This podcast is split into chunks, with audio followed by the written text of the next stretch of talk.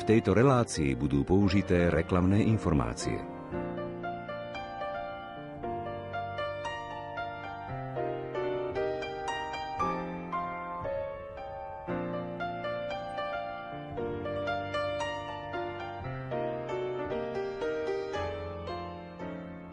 Meno Danice Oleksovej, projektovej manažérky koledníckej akcie Dobrá novina, sa jedným dychom spája s Afrikou už viac ako štvrtstoročie. A práve do pulzu života, bohatstva kultúry a do paradoxov reálií tohto kontinentu pozýva Danica čitateľov v knižnej novinke Spolku svätého Vojtecha, ktorá vychádza k jej nedožitým 45. narodeninám. Danica Oleksová, 1976–2019, dobrovoľnícky i profesíne pôsobila vo viacerých afrických krajinách, najmä v Južnej Afrike a v Keni, kde aj 5 rokov žila. Počas jednej projektovej cesty do Kene 10. marca 2019 tragicky zahynula pri leteckom nešťastí. Viac povieme v nasledujúcich minútach. Literárnu kaviareň vysielajú hudobná dramaturgička Diana Rauchová, majster zvuku Marek Rimóci a redaktor Ondrej Rosík.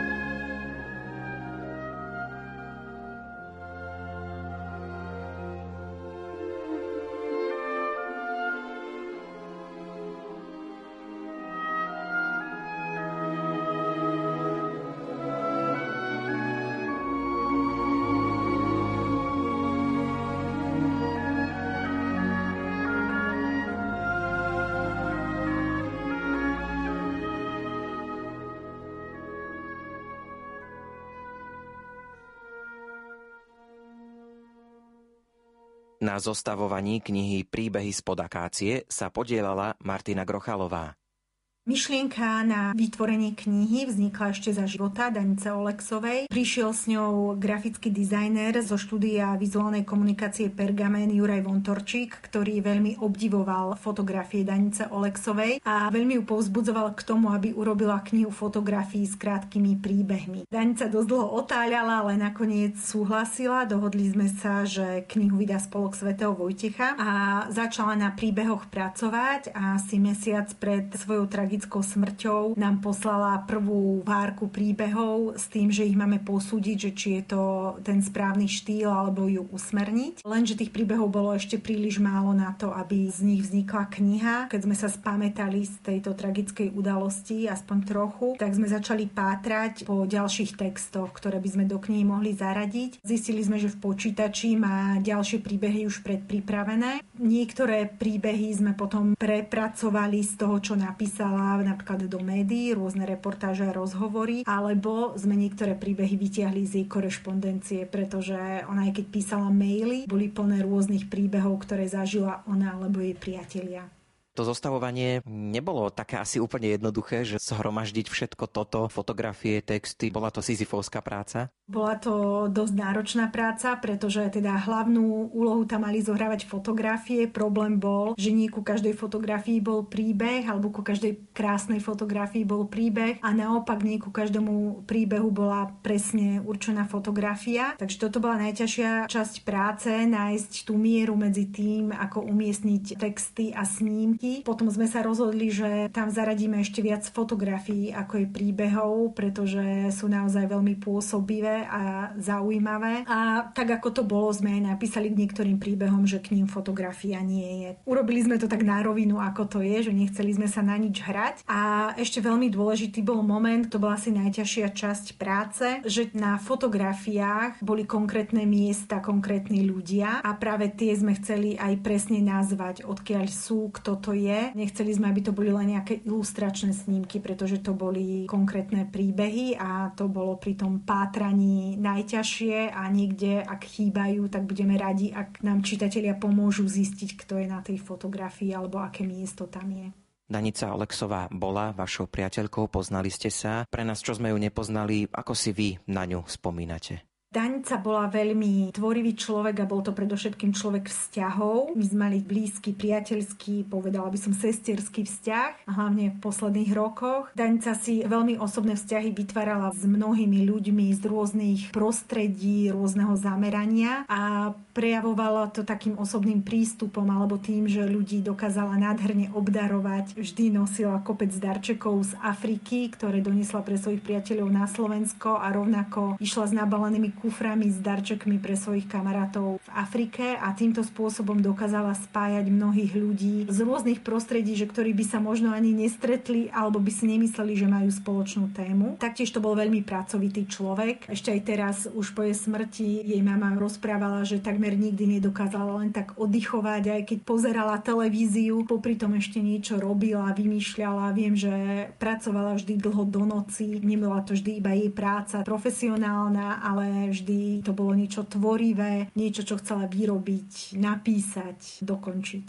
Existuje aj nadácia Danice Alexovej. Prvotná myšlienka na vznik nadácie Danice Alexovej Babún bolo to, že sme spolu s jej mamou a priateľmi chceli zachovať pamiatku na Danicu a na to, čo robila. Nadácia je stále ešte iba v začiatkoch. Hľadáme to správne smerovanie. V každom prípade sme to nazvali, že chceme pokračovať v jej príbehu. Bola to žena príbehov a myslíme si, že ešte niektoré príbehy zostali nedokončené, nedopísané. Tak by sme radi pokračovali v jej diele, v jej tvorivosti, podpore iných, podávaní pomocnej ruky tým, ktorí to potrebujú. Ľudia môžu prispieť na nadáciu aj tým, že si kúpia knižku Príbehy spod akácie. Kúpou knihy podporia nadáciu Danice Alexovej Babún a tým aj poslanie nadácie.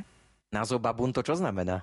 Babún, ako vieme, tak je to pavián po slovensky a trošku sme to tak zašifrovali. Danica dávala mnohým ľuďom prezývky a takto prezývala jedného svojho blízkeho človeka. Okrem toho je to teda africké zviera, takže opäť je tam ten odkaz na Afriku a odkaz na to, že Danica mala rada prírodu, zvieratá, veľa ich fotila, dávala ľuďom prezývky zvieracie, takže sme tam zašifrovali aj niečo takéto veľmi osobné.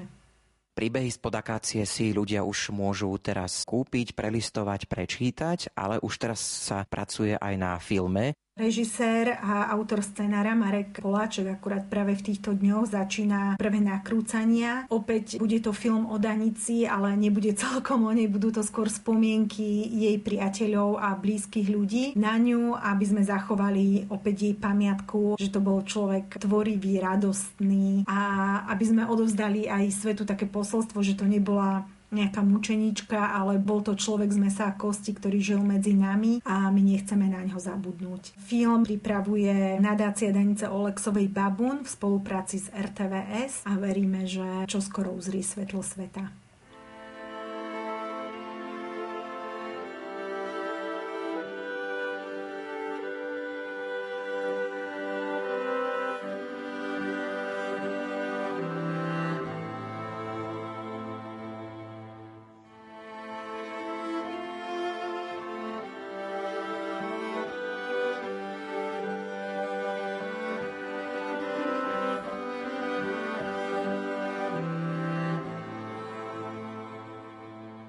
Školské sestry svätého Františka prišli do misie svätého Jána v Barbertone na konci 80. rokov 20. storočia pracovať s mládežou na internátoch v misii svätého Jána. Bolo to obdobie rasovej segregácie. Čierne a farebné deti nemohli žiť v mestách. Podľa zákona tam nesmeli zostávať ani po zotmení. Misia bola od mesta vzdialená iba 8 kilometrov a tak bola dobrým miestom na ubytovanie detí. Prvé 4 roky strávili sestry kľúčovaním buša, čistením a úpravami zanedbanej misie. Postavili konvent a prestavali chátrajúce internáty pre 120 študentov.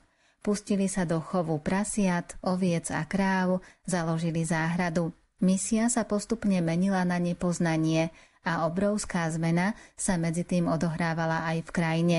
Vláda rasovej segregácie sa začala rozpadať. Apartheid sa skončil a zrodila sa nová Južná Afrika.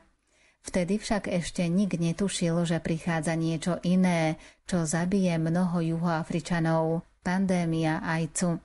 Po 10 rokoch práce s internátnou mládežou sa ukázala nová potreba – starostlivosť o umierajúcich. Nemocnice nemali miesto pre chorých, ľudia zomierali v neuveriteľných podmienkach, často úplne opustení a bez opatery. Školy v Novej Južnej Afrike boli otvorené pre všetky rasy a služba sestier sa tým skončila. Začali sa učiť, ako sa starať o pacientov umírajúcich na AIDS. Nasledovala dekáda, počas ktorej u nich zomrelo až 760 ľudí. Najmladší mal 21 dní, najstarší 72 rokov. Najťažšie pre nich bolo naučiť sa, čo to znamená zomrieť.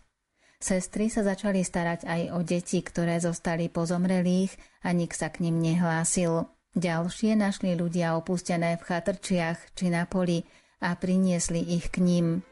Keď začali život chorých na AIDS zachraňovať antiretrovirálne lieky, niektoré z detí už mali 10 rokov a fakt, že boli stále nažive, lekárov neprestával prekvapovať.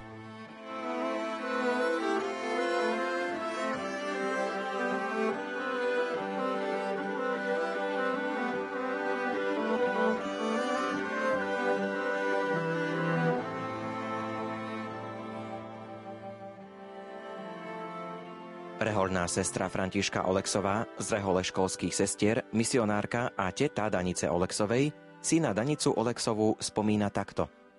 Keď prišla prvýkrát po skončení vysokej školy do Južnej Afriky, našetrila si a všetkým príbuzným povedala, že chcela by dostať peniaze, aby ak jej niečo chcú kúpiť, lebo chce ísť do Afriky sa pozrieť. Keď prišla prvý raz, bola veľmi bezprostredná. Deti, nielen v internátoch, ale v okolí misie, si ju zamilovali. Dokázala sa s nimi komunikovať, dokázala s nimi hrať, videla, aké sú tvorivé, kreslila s nimi. Danica v našej misii začala prvé korálkové zvieratka vyrábať a učiť. Tieto africké deti urobili prvého krokodíla, žirafu, čo tieto deti nevedeli. Takisto robila s nimi aj z drôtika, potom z hlíny modelovali, všeličo, malovali. Sme postavili novú obrovskú jedáleň, urobila nádhernú murálnu malbu, takú na skoro 17 metrov. Všetko to, čo sa dialo v misii. Ale neurobila ten návrh sama, zavolala všetky deti z misie a z okolia misie, ktoré prichádzali do kostola a povedala im, čo bude v strede. Tak oni povedali,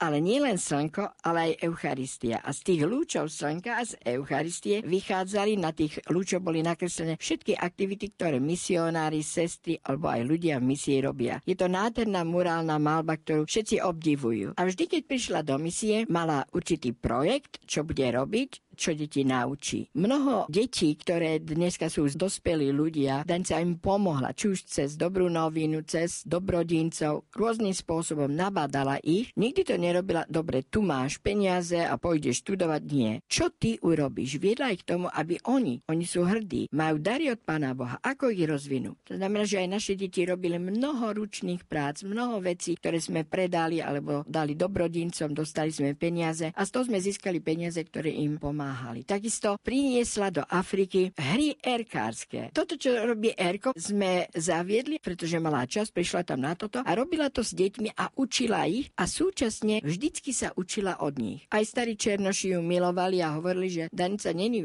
typická beložka. A deti hovorili, ty nie si juhoafrická beložka, ty si iná beložka. A strašne chceli, aby mala hnedú kožu, lebo Danica mala čierne vlasy, ktoré jej stále zapletali, hej, že mala ich zapletené na africký spôsob, ale strašne si a vždy mi hovorí, kedy už to slnko opáli Danicu, aby už bola jednou z nás. Ona mohla ísť kdekoľvek, hej, na miesta, kde bolo nebezpečné. A černoši práve, neboj sa, môžeš ju poslať s nami, my sa o ňu postaráme. V misii sme mali ľudí, ktorí neboli veľmi naklonení belochom, ale veľmi si vážili Danicu a dokázala sa kočemu zastaviť a vždycky sa ich spýtala, učila sa od nich a takisto oni sa učili od nej práve touto hrou. Ona navrhla nám tento projekt, že by sme mohli skúsiť založiť takisto tu v našej farnosti tie detské spoločenstva, čo robia erkári. A tak sme to skúsili, bolo to úspešné, že sa pokračuje v tom, ale nie žiaľ v katolíckej cirkvi, ale v protestantskej cirkvi. Oni pokračujú. V katolíckej cirkvi tie animátori vyškolení potom prestali alebo sa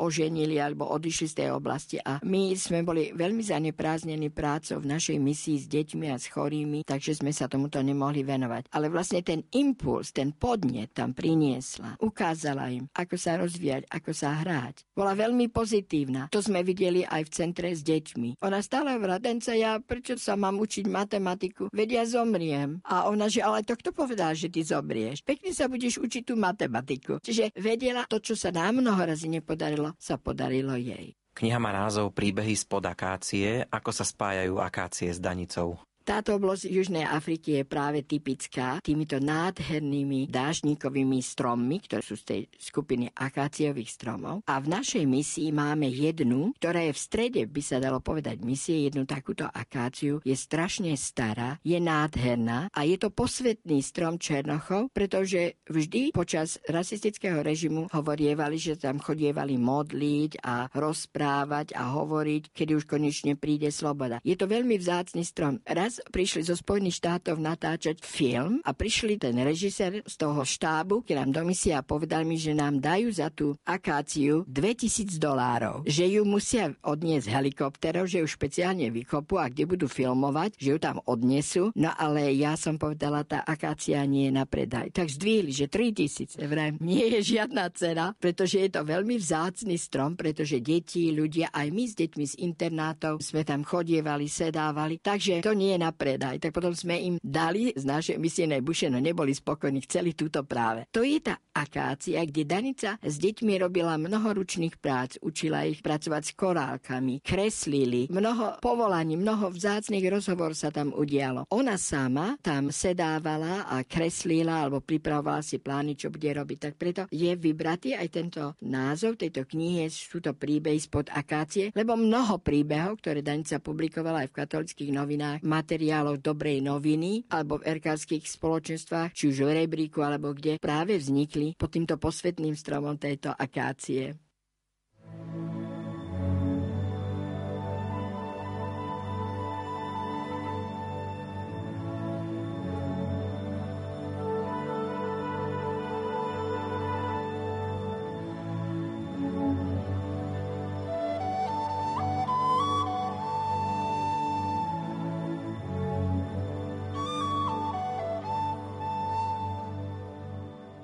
Tkáč hniezd. Nikdy som veľmi nerozumela ľuďom, ktorí dokázali celé hodiny pozorovať vtáky. Zmenili to až síto-žlté operence, ktoré som videla v Juhoafrickej republike. Najprv ma trochu hnevala ich hlučnosť, keďže snovače žlté začali štebotať ešte pred svitaním a neprestali až do západu slnka. Postupne som začala sledovať ich malé drámy, usilovnú výstavbu hniezd, z ktorých väčšina končila padnutá na zemi, našuchorené dvorenie a akrobatické lety. Jeden z desiatok samčekov, ktoré sa usadili na akáciách v misii svätého Jána nedaleko Barbertonu, mal medzeru medzi krídlami a tak sa dal vždy ľahko identifikovať medzi žltými samčekmi s čiernymi maskami. Samičky sa mi pre svoje nevýrazné žltohnedé sfarbenie zdali všetky rovnaké, takže som nikdy nevedela, ktorá z nich zas odmietla hniezdo. V priebehu 2 týždňov som videla samčeka postaviť aj zo 10 hniezd, aj keď postaviť ani nie je to najsprávnejšie slovo. On hniezda doslova utkal. Vždy začínal s krúžkom, ktorý uplietol z vlákien palmových listov a trávy a potom ho zachytil na koniec vetvičky stromu. Postupne okolo krúžku vytváral kupolu s otvorom zo spodu, pričom sa stále viac zlepšoval v dizajne aj dĺžke výstavby. Vysokým piskľavým čvirikaním v zápätí lákal samičky na obhliadku. Zlé jazyky hovoria, že úbohé samčeky stavajú hniezdo a samičky sa len prizerajú. Nie je to celkom tak, pracujú spoločne. A samičkinou úlohou je posúdiť a zodpovedne si vybrať hniezdo alebo ho odmietnúť, ak nespĺňa potreby vtáčej rodinky. Samičky si vyberajú samčekov podľa toho, ako sa im hniezdo, jeho poloha či bezpečnosť pozdávajú. Ak si samička hniezdo vyberie, vystelie ho mäkkou trávou a pierkami. Ak si ho nevyberie, frustrovaný samček hniezdo zničí a začne stavať nové. Ak samička hniezdo prijíme, čoskoro je v ňom nová generácia. Samček už medzičasom stavia v okolí nové hniezda a ponúka ich svojim novým nádejným partnerkám.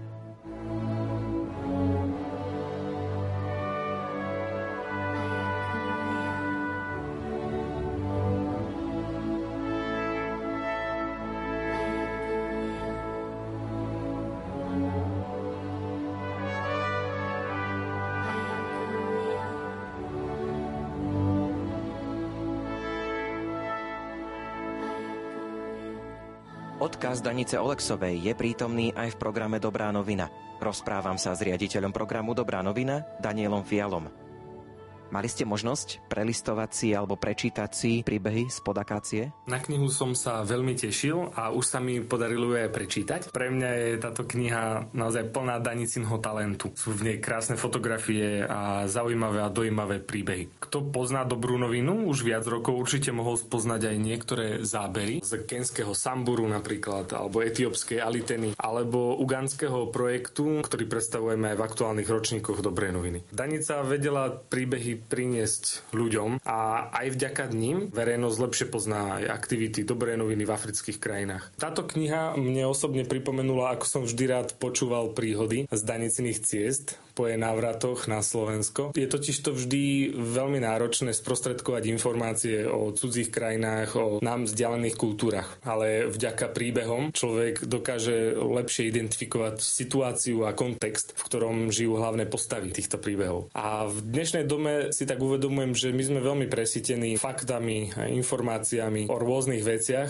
ale práve príbehy sú v tom skvelé, že okrem informácií nám sprostredkúvajú aj posolstvo. No a pre mňa táto kniha znamená, že Danicine príbehy vždy prinášali posolstvo nádeje. Predpokladám, že odkaz Danici Oleksovej je stále prítomný v Erku, v Dobrej novine. Naozaj môžeme povedať, že Danicin odkaz je stále v tých našich projektoch živý. Všetci naši projektoví partneri, s ktorými Danica komunikovala, ju stále spomínajú. Či už vo svojich správach, alebo nám niekedy zašľú e-mail o tom, že mali spomienkový deň alebo nejakú svätú omšu, pri ktorej spomínali na Danicu. A aj teraz sa to nedávno stalo, lebo v marci bolo 2. výročie tejto smutnej tragédie a poslali nám napríklad z nairóbskeho projektu Songambele na Masomom zo pár obrázkov o tom, že mali pamätný deň a že s deťmi si pripomenuli Danicu. A je to naozaj veľmi pekné vidieť, že tí ľudia Danicu nevnímali ako donora, ako niekoho, kto do ich prostredia, do tých projektov prináša peniaze, že to je niekto, kto nám pomôže, ale že ju vnímali viac ako partnera a priateľku, ako niekto, kto sa o nich zaujíma, o ich životné osudy, o tých, komu pomáhajú v jednotlivých komunitách a že má naozaj pochopenie,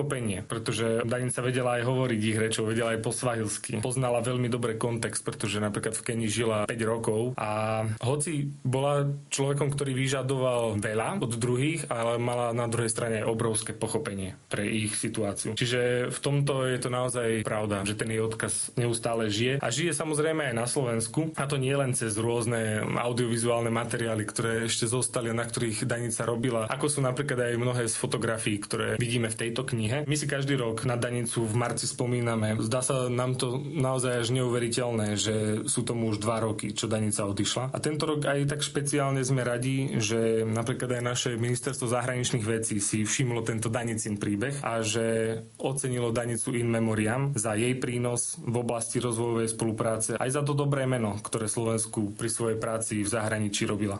Buďme teraz trošku osobní. Ako si vy osobne spomínate na Danicu Oleksovú? Ja som Danicu poznal už dlho. My sme sa spoznali v Afrike, keď som bol ako dobrovoľník prvýkrát v Kenii a bolo to už pred, myslím, že 9 rokmi. Pre mňa Danica vždy bola človek s úsmevom a s veľkou životnou radosťou. Ale keď som si hovoril, že čo pre mňa Danica najviac znamenala, alebo čo boli také veci, ktoré som si na nej najviac cenil, jednou z nich je povzbudzovanie, a teda schopnosť povzbudiť. Naozaj Danica podľa mňa mala schopnosť vidieť v človeku to dobré ja. Možno dokonca takým spôsobom, akým o sebe ten človek ani nezmýšľal. A keď videla v druhom človeku jeho dobrú vôľu, vedela aj nakopnúť jeho vnútornú silu, teda iným slovom povzbudiť ho k tomu, aby sa dokázal prekonať a dokázal o sebe aj inak zmýšľať. Ruka v ruke s touto jej schopnosťou išla aj jej vlastnosť, ktorá ale nebola vždy pre každého príjemná, a to bola priamočiarosť. A Danica vždy rozprávala s druhými otvorene, úprimne, neschovávala sa za nejaké frázy. Hoci my sme niekedy, nazvime to, príliš diplomaticky a kalkulujeme, čo povedať a čo nie. My na Slovensku vravievame, že čo na srdci, to na jazyku, a podľa mňa pre Danicu viac platilo čo v srdci, teda čomu naozaj verila, o čom bola úprimne presvedčená, o tom aj otvorene vedela hovoriť.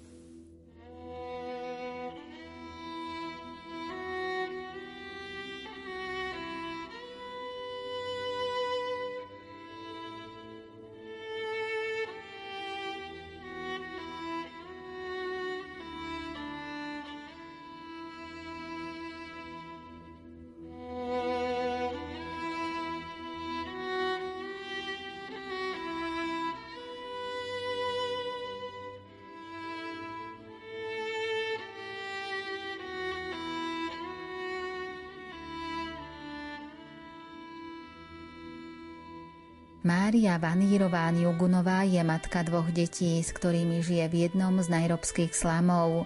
Hoci to v živote nikdy nemala ľahké, z jej tváre sa nestráca široký úsmev a jej srdce je naplnené nádejou, že Boh sa o ňu i jej rodinu určite postará. Keď má rozprávať o tom, čo pre ňu znamenajú Vianoce, spomenie si na tie prvé, ktoré si uchovala v pamäti. Bola prváčka. Doma bola s mamou a 3 mladšími bratmi. Otec bol vo väzení.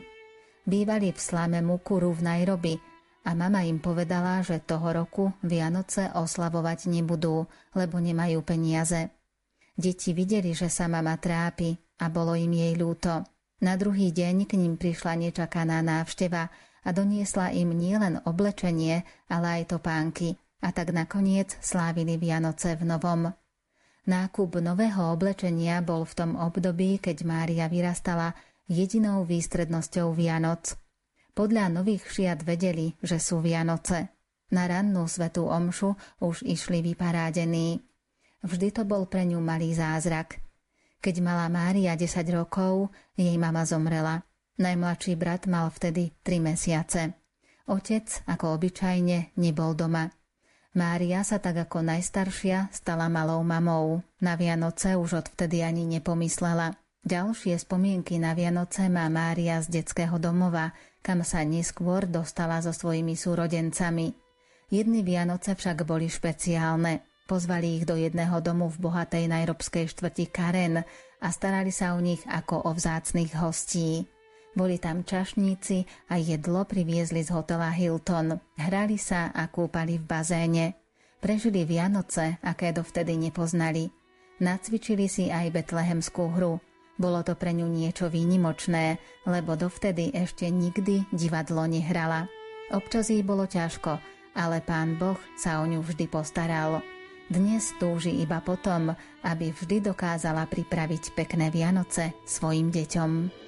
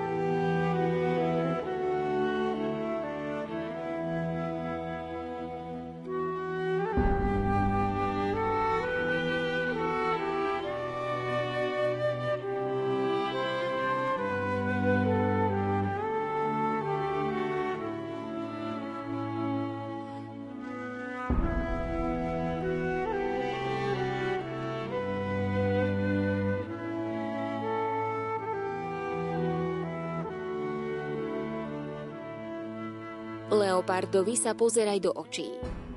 Osídlenie v okolí Kimanja je veľmi riedke a roztrúsené.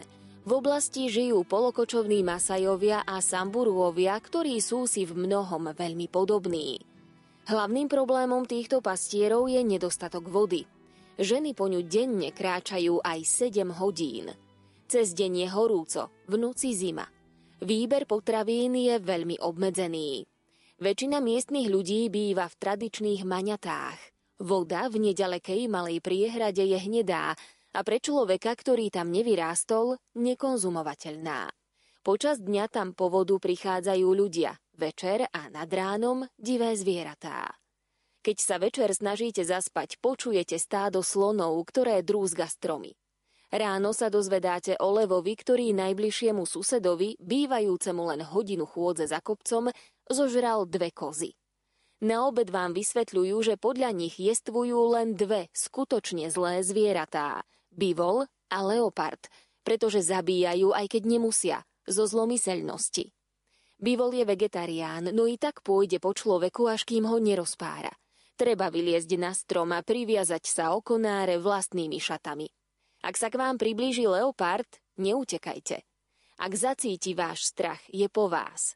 Samburuovia majú vlastnú taktiku. Pri stretnutí mu drzo pozerajú do očí a usilujú sa vyzerať väčší a sebaistí. Masajovia ani Samburuovia nejedia divinu, lebo dôvodom na zabitie divého zvieraťa je v tomto kraji iba sebaobrana či ochrana dobytka.